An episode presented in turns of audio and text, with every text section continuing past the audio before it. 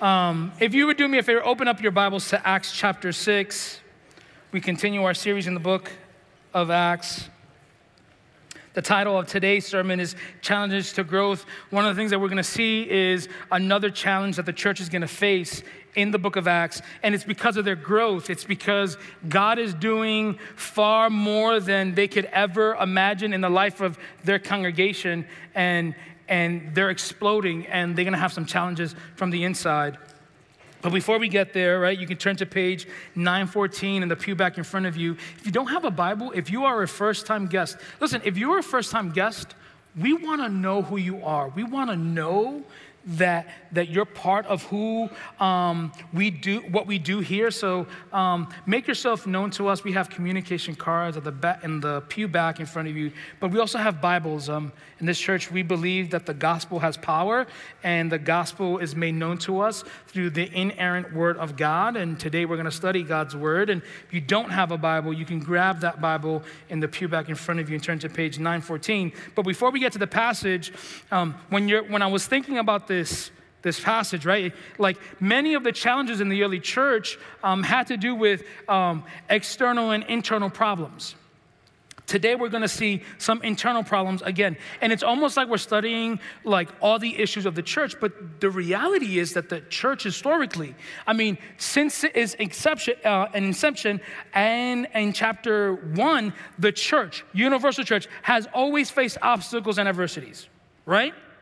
Like the people of God, in fact, since the beginning of Genesis, have always experienced conflict and challenges. You and I, on a daily basis, experience conflict and challenges. Am I right? But it almost feels like, not only in our church, but it feels like even nowadays, like some, some of the conflicts and challenges that the church finds itself in, it's overwhelming, right? Just even thinking about the last three years, four years maybe. I think about the cultural t- uh, challenges in our society. I think about the racial tension in our society, right? I mean, it's been in the news, it's still in the news. Hmm. How do we respond? How does the church respond? Well, in the last couple of years, how does the church respond? With the same issue racial and cultural changes in the tensions in the church. I also think about the pandemic, right? The issues that we face as a society. There's some who, who don't fully agree with the legitimacy of the pandemic, and then there's some who are like really worried about the pandemic, right? Then you have like the people who, who, yeah, like everyone needs to get vaxxed. And then the people like, no, not everyone needs to get vaxxed. And then I'm gonna wear a mask. No, no, no, no. No one should wear a mask. Like, think about all the little tensions that we've experienced as a, as a culture. But guess what? The church has experienced that.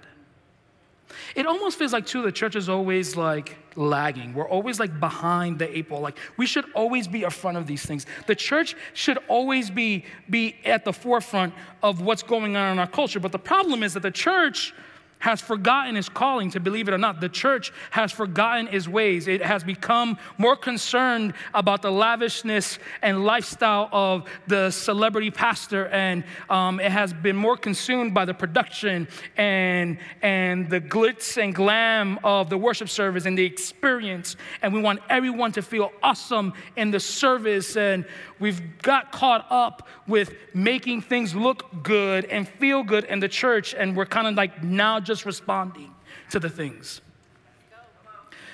What are we to do? Like, does anybody have a solution of what's going on in our culture?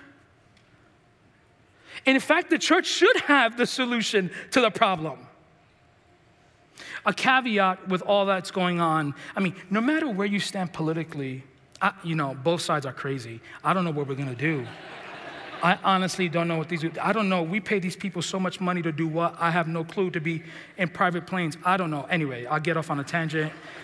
I don't want to clear the room. But it's like, what do we do? Like, what do we do? Any solution that any political party or any, uh, any politician or any group, agency, news network, whatever solution that is, let me tell you something, it's a lie. You know why? Because the solution is Jesus and only Jesus, right? Like, that's the real, that's the real solution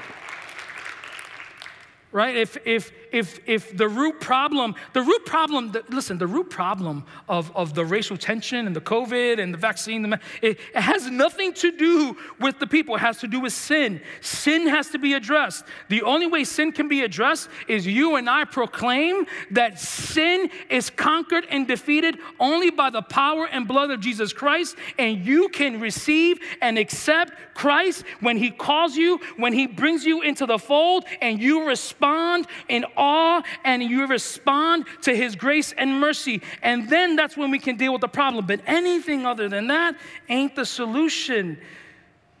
But what do we do? What about the tensions in our church? What about the problems in our church? Who's going to solve that?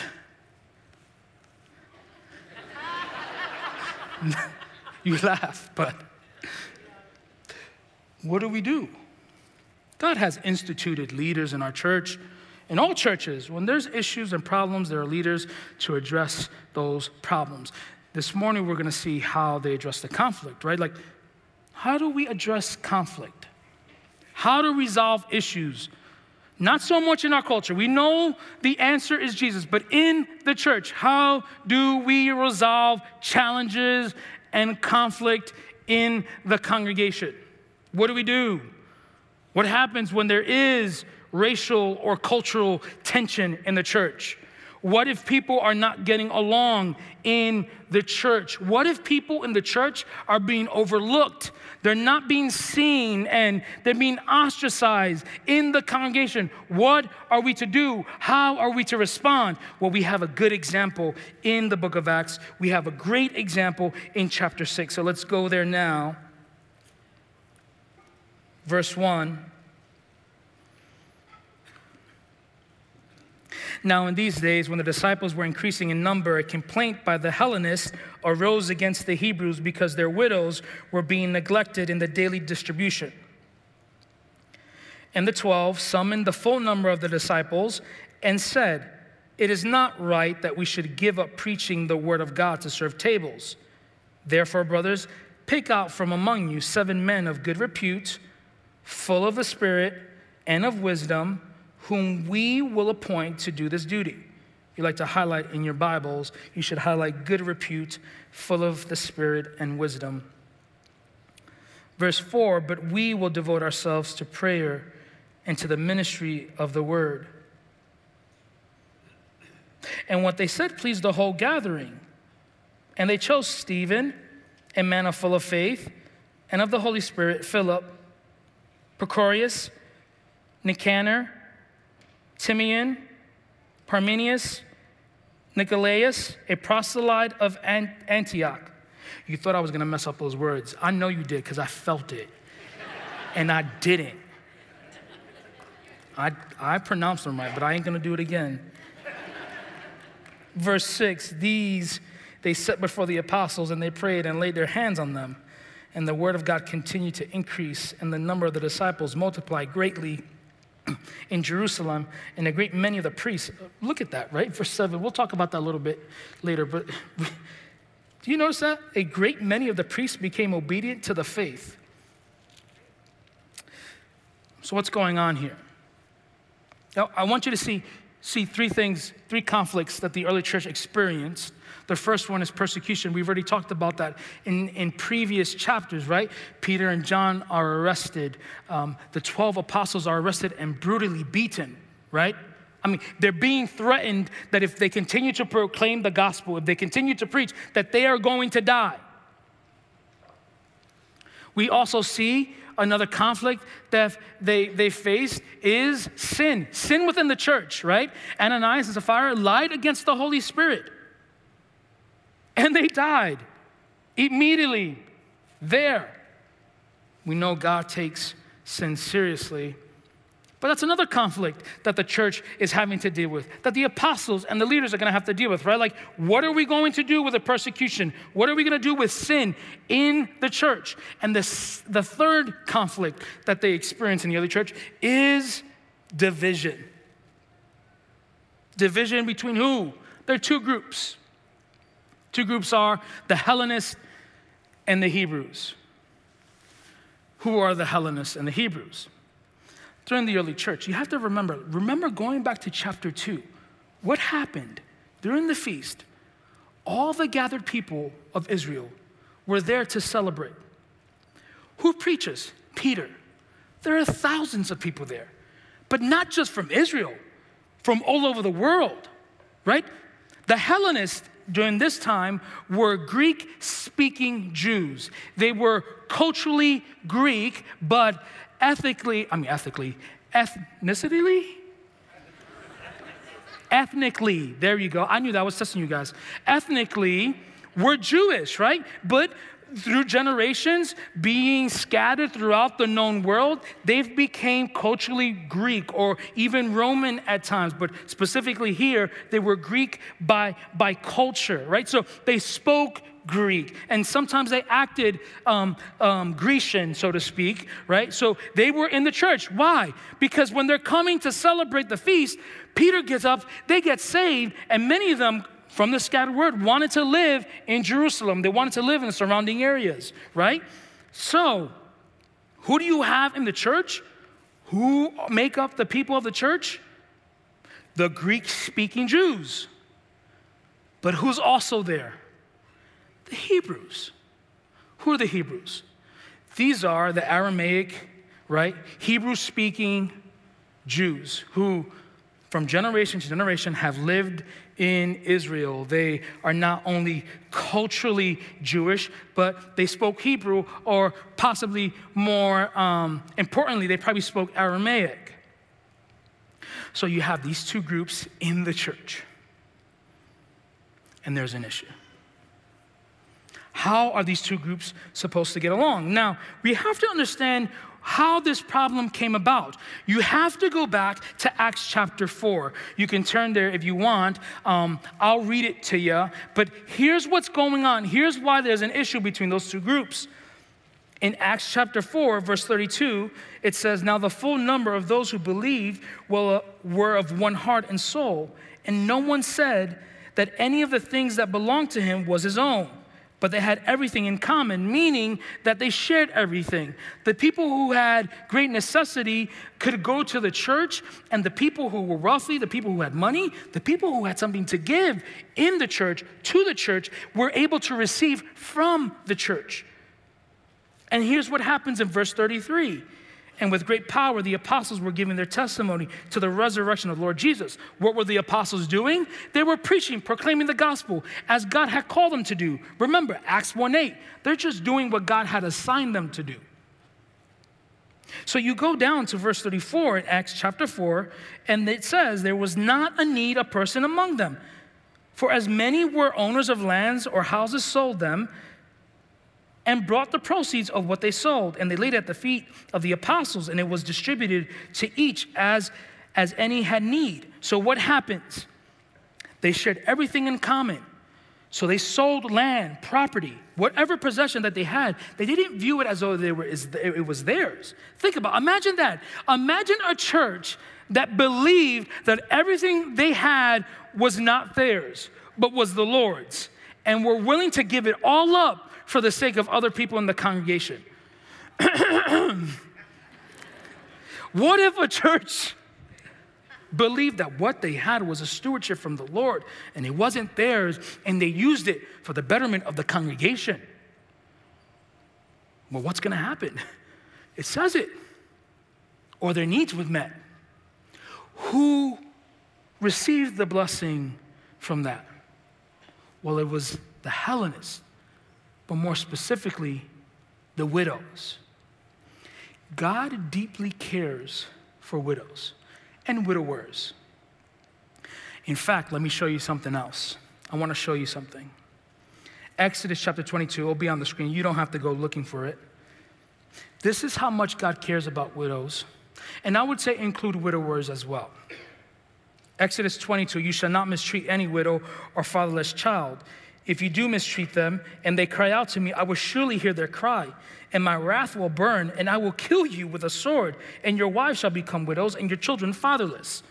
Now, you look at that, you're like, oh my gosh, that's kind of rough. No, that's compassion. That is God, a loving and gracious Father, looking down on those marginalized, disenfranchised by the community, people who are far away, who remember during these times, right? Like widows didn't have like land and property. When their husband died, they had nothing. And God loved them so much that He would command His people, Israel, to take care of widows. So you have a legacy, you have a history, you have a, a, a, a, a nation who deeply cared about widows. And I would include widowers as well. So, what happens? Because God deeply cares, He also cares for them in the church. The legacy continues. And I need to say this today that, that if you are a widow or a widower, like, do you know that God loves you in ways that we cannot explain. Think about that, that like, if you have experienced great travesty in your life where you've lost your spouse, God loves you. He cares for you. In fact, He's commanded His people, and we'll see in the church that they will love and care for you just as Christ loves you. Think about that, that, that just as Christ loves you, it means that you are seen, you are known, you are loved by a gracious, a benevolent Father who uses the church to extend His grace and mercy towards you. Every church should honor and respect our widows and our widowers in ways that are gracious and loving and kind, and we at the chapel do that. We actually have a ministry to our widows and widowers. We deeply care for them. In fact, this is what James says, right? James chapter 1 talks about how we should love and care for widows and those who are fatherless.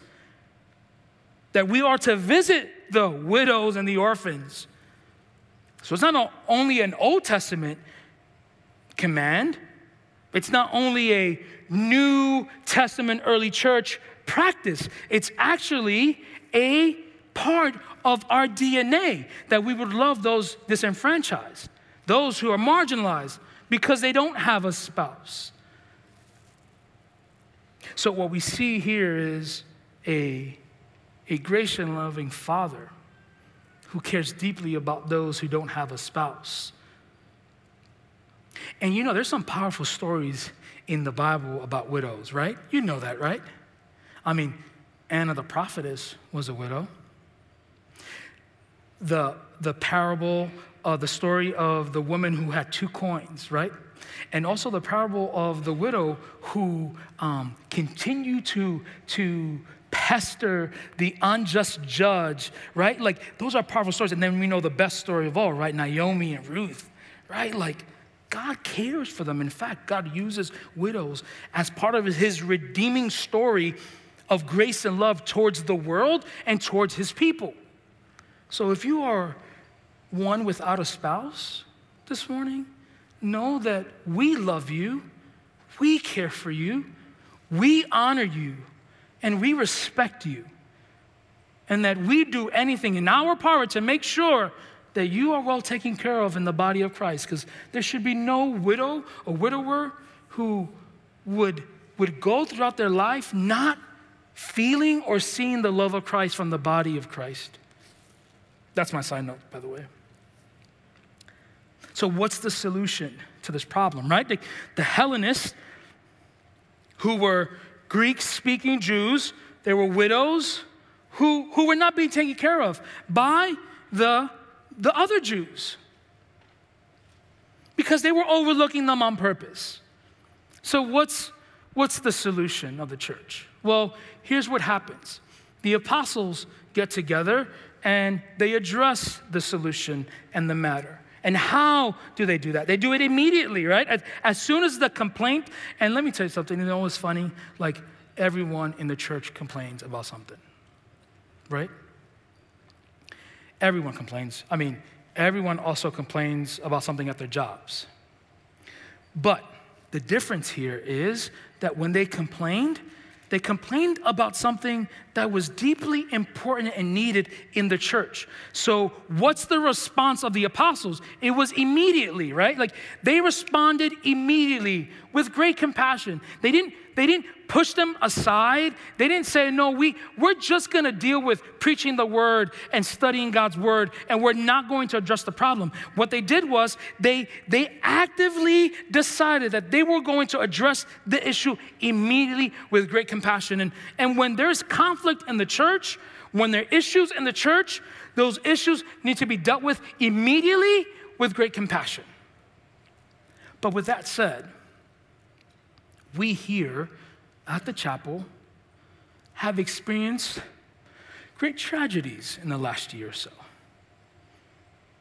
And sometimes, if not oftentimes, we have not addressed issues immediately or with great compassion. We are well aware that at times, especially in the history of our church, that the leaders of our church haven't been compassionate to people in our congregation. And for that, that's not okay. It is not okay that, that compassion and love are not characteristics of the leaders. And I'm not just talking about the paid ones, I'm talking about the lay ones too. We're like, we should be known for our compassion and our love. And it's not okay when we are not compassionate. And it's not okay that we do not address issues immediately. We should take the responsibility of making sure that the people of our congregation are met with much grace and love and kindness, with much compassion and patience. And many times we don't do that. And sometimes, you know what it is? Sometimes, and I speak for myself, I don't speak for the pastors sometimes it's difficult because we, we tend to think that like the ministry that we're doing is for us. It's for our job. It's for our salary. And sometimes we, we get the idea that that that you guys are here for us and that's not okay. We are here for you. We are here to lead you to guide you but to serve you as well now, that doesn't mean that we go, that like you can start busting me around because I, I you just, that ain't gonna happen. I'm joking. What that means is that we lead you with compassion, grace, and love every single time, even when you don't do it back. Sometimes we don't do that well because in a large church like ourselves, our minds start to drift away from our focus and our attention was the proclamation of the word. If we ever treated you, if I've ever treated you, not with compassion and love, I apologize. And I'm sure our pastors would apologize too.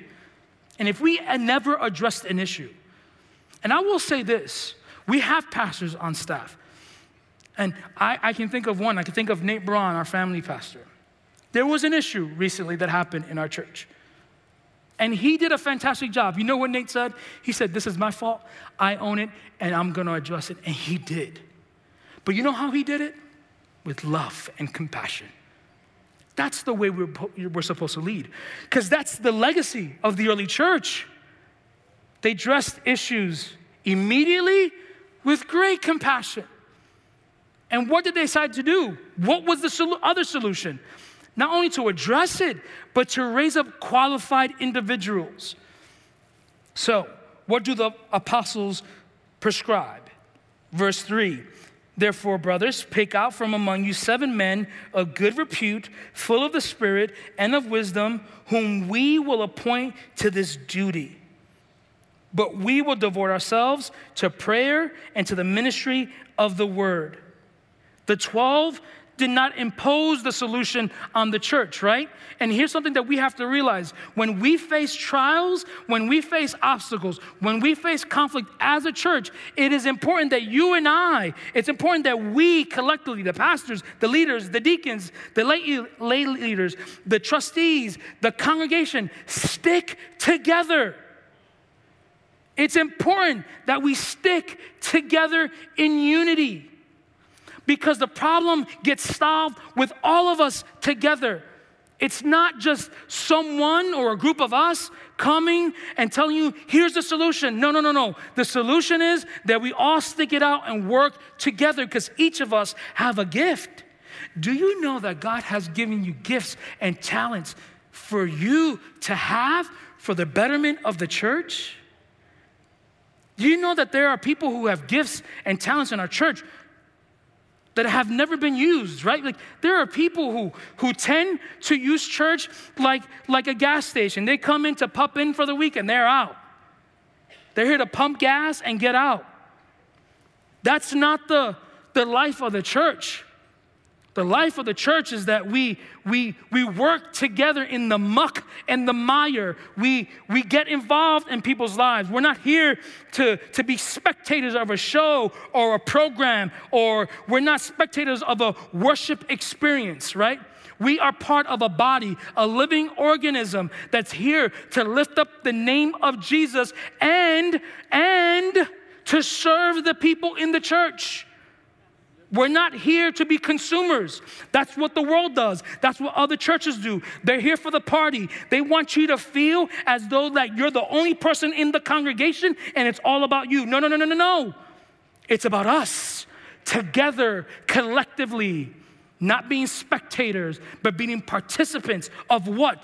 Worshiping God and being intentionally involved in people's lives and in our community. God has given you gifts and talents. I don't have the gift or talent to sing. If I did, this room would be clear. But guess who does? Pastor Byron. That's why he sings.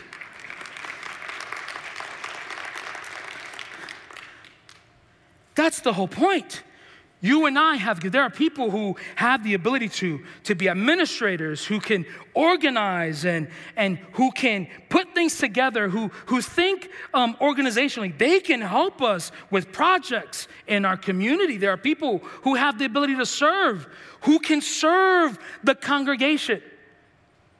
There are people who have the ability to teach. I mean, how many people in this room could teach, and yet that gift is not being used? You and I have gifts and talents, not for us. It's not for me. It's not so that we can receive the glory. It's so that God can receive the glory and that you would equip other people and you would encourage other people with your gifts and your talents. There are people here who have the ability to play instrument and they haven't touched the instrument at all. And I'm like, I wish I could play the piano at least. But that's not my gift or talent. What's your gift and talent? How has God wired you? What, what abilities you have for the church? Think about that. So what does what does the church do? What do the apostles do? They get qualified individuals to serve. And I want to talk about these qualified individuals. I want to talk about two ideas it's character and competency all of us, if we work in a large organization or a small business, know, right, that, that, that when we hire someone new, we want to know can they do the job? Right? Do they have the abilities? Do they have the capabilities, the talent, um, the knowledge to do the job? And so often in our culture, we look at people's competency, their abilities, over their character. Right? Like, so often we think because someone has the ability to do something that that's what's best for the organization or the company. That's not a prescription of the New Testament or the Old Testament. What God is really concerned about is the heart. He's concerned about your character. What's your character? Your character is your moral compass. It's your ethics. It's, it's what you believe. What you believe about God, what you believe about His Word, is going to inform your practice, right? If you believe that the Bible is God's Word and it is absolutely true, and that this ought to be commanded, I mean, this ought to be obeyed from its commandments, then you are going to live a life that's different. So often we think that just because someone is capable of doing something, that they ought to be doing something. Though we all have gifts, though we all have talents that we should use in the church, we should use them knowing that we are of good character. Character has nothing to do with your abilities. Character has everything to do with your disposition, the way you think, the way you act, what you wear, what you say, what you don't do. That is what God's concerned about. He's concerned about you because He's the gift giver. He can give you the gift. But what good is the gift if, if you don't have the character? So there's this idea of character competency, right? That someone is of good moral character and also has the competency to do the work. And that's what we see in the seven men. The seven men had character and competency. How do we know they had character and competency? Well, because that's what the apostle prescribed. This is what they told them. Look back at verse 3. Therefore, brothers, pick out from among you seven men of what? Good repute. That's character. Full of the Spirit. That's character. And of wisdom. That's competency.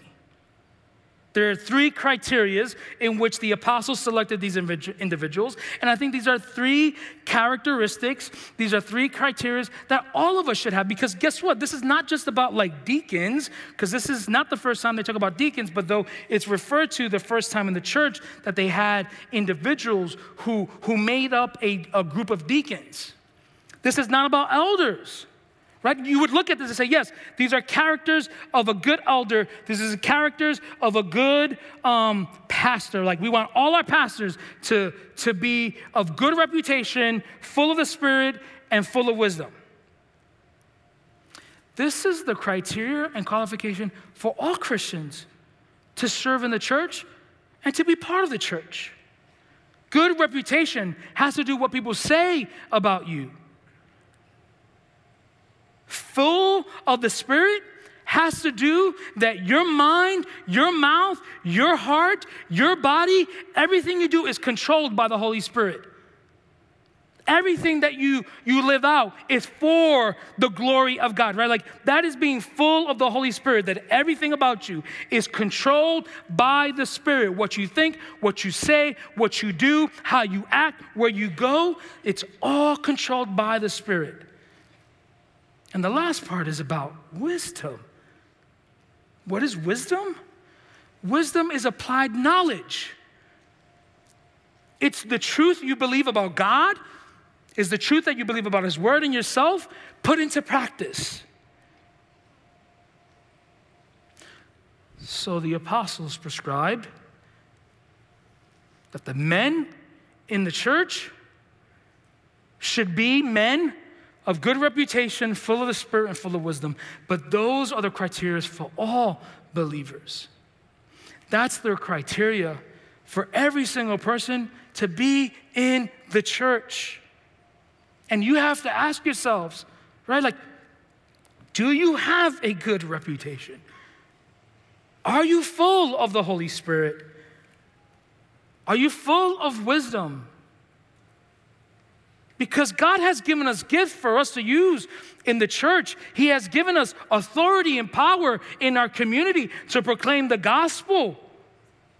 And it's by His Spirit that we do those things.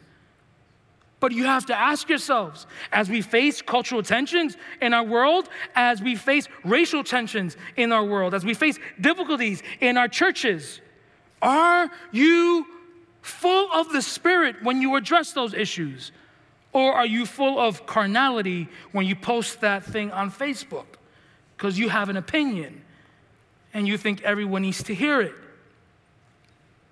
Are you full of the Spirit?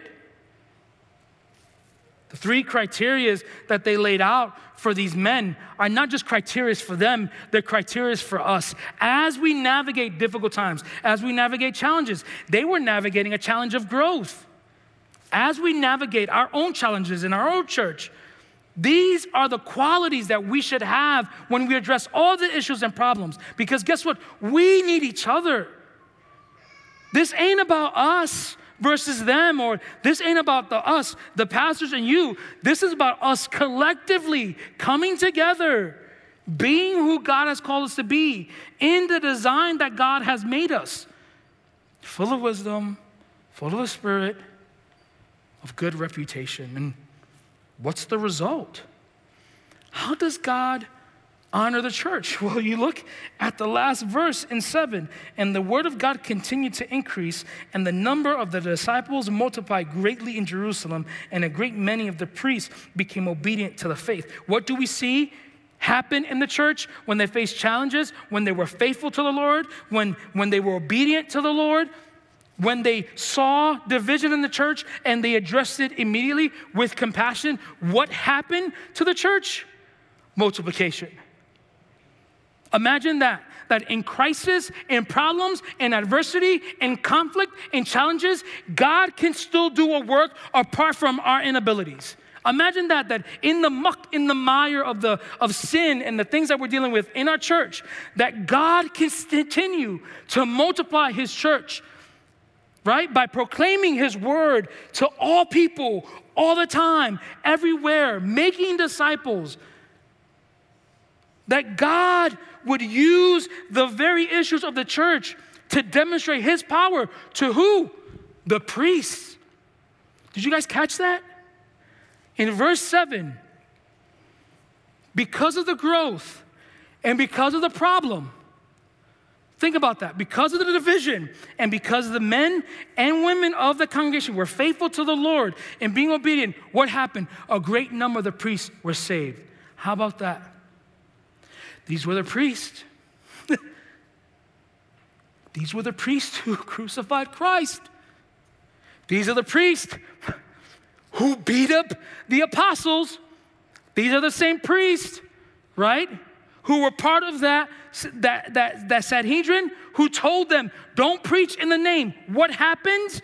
they get saved. That's a testimony to us that God can change the most wicked heart of all. That God, in the power of the Spirit, by the proclamation of the word, and even through, through difficult and challenging times, God is still working in people's lives. He's still changing people's lives. And all we have to do is be faithful and watch Him do it because He can do it. And He'll do it again because He's done it before and he'll do it again. That is the great power of the gospel. That even facing challenges in the church, when the church responds by being compassionate and gracious and loving and kind to women and men who have lost a spouse, to women and men who were in need, the gospel still proclaimed the name of Jesus, and more people were added to the church. That should be encouraging to us. Look at me. You know why that's encouraging to us? Because even in all the mess that's going on here, we know that God is faithful to his promises and that lives can still be transformed. People can still get saved. Marriages can be mended. Broken hearts could be restored. Healing of the sick could happen. Restoration of relationships can be done. Unity in the church can happen. Why? Because He's the one that's doing it. The only thing that we have to do is respond in obedience and faith. But my question to end our time is what is your gift? What is your talent that you have that's been dormant for so much that can, that can provide unity, that can provide help for our church. for people in need? How can you be part of God's power in the church? How can you be part of Him multiplying the gospel to all nations? Let's pray. Take a moment.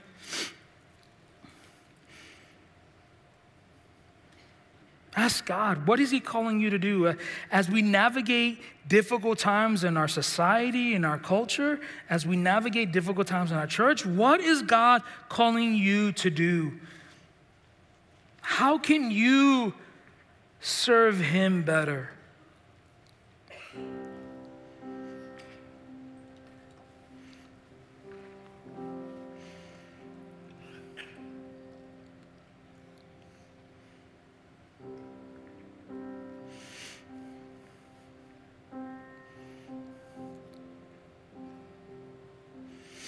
Father God, we, we first and foremost thank you that, that you are doing a work in us and in every single church apart from our abilities. We thank you that we just have the opportunity to exercise our giftings and our talents in the body you've called us for your honor and your glory. But God, there are many of us who are still struggling with what you're doing. And we ask you collectively, would you open up our hearts and minds?